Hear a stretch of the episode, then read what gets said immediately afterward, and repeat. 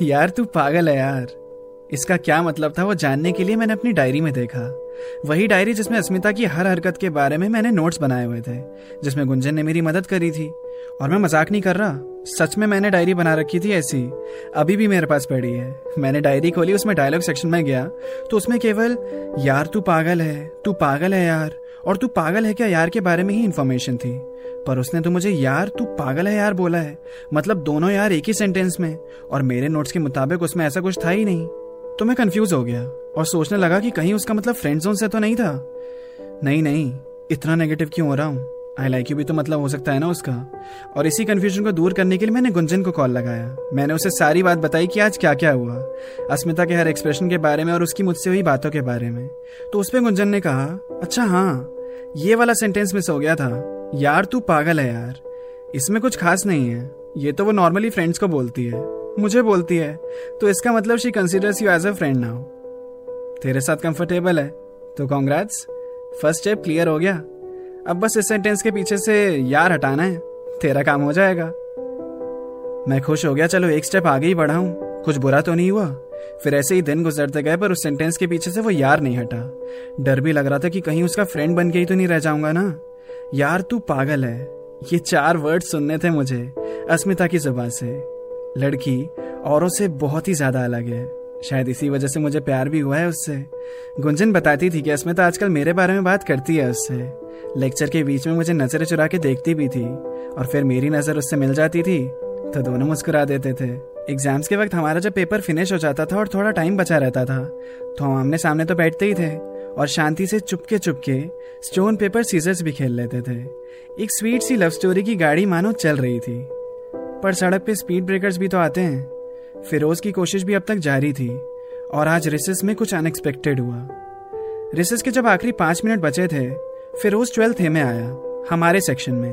Class में 20-25 बच्चे होंगे, वो भी कुछ अलग अलग सेक्शन के।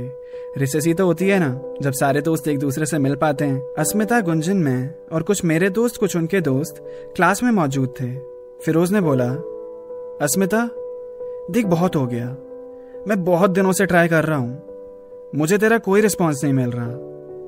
और पूरी क्लास शांत होकर फिरोज को सुनने लगी। मैंने गुंजन को और गुंजन ने मेरी तरफ देखा। अस्मिता फिरोज को देख रही थी। फिरोज ने बात को कंटिन्यू करते हुए कहा, देख मुझे अच्छी लगती है तू, बहुत ज्यादा। और फिरोज के अंदर इतना कॉन्फिडेंस पता नहीं कहां से आया कि वो फिल्मी स्टाइल में घुटनों पर बैठ गया और बोला, अस्मिता आई लाइक यू। थोड़ी देर तक क्लास उसे देखती रही। मुझे समझ नहीं आ रहा था कि मैं उस पे हंसूं कि वो भी इतना फनी लग रहा था कि उसकी हिम्मत की दाद दूं कि पूरी क्लास के सामने उसने बिना डरे अस्मिता को प्रपोज किया था। अब सबकी नजर अस्मिता पे थी कि वो क्या जवाब देगी।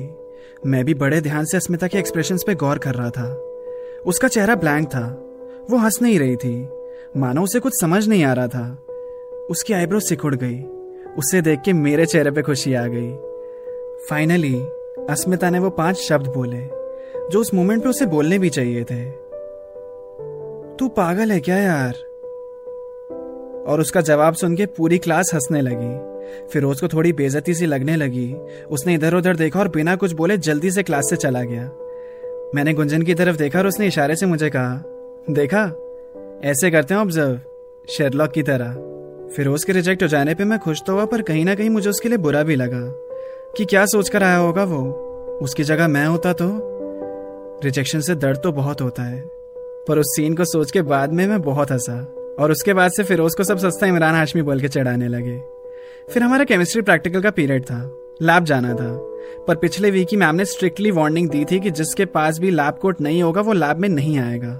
और मैं और अस्मिता दोनों ही लैब कोट लाना भूल चुके थे।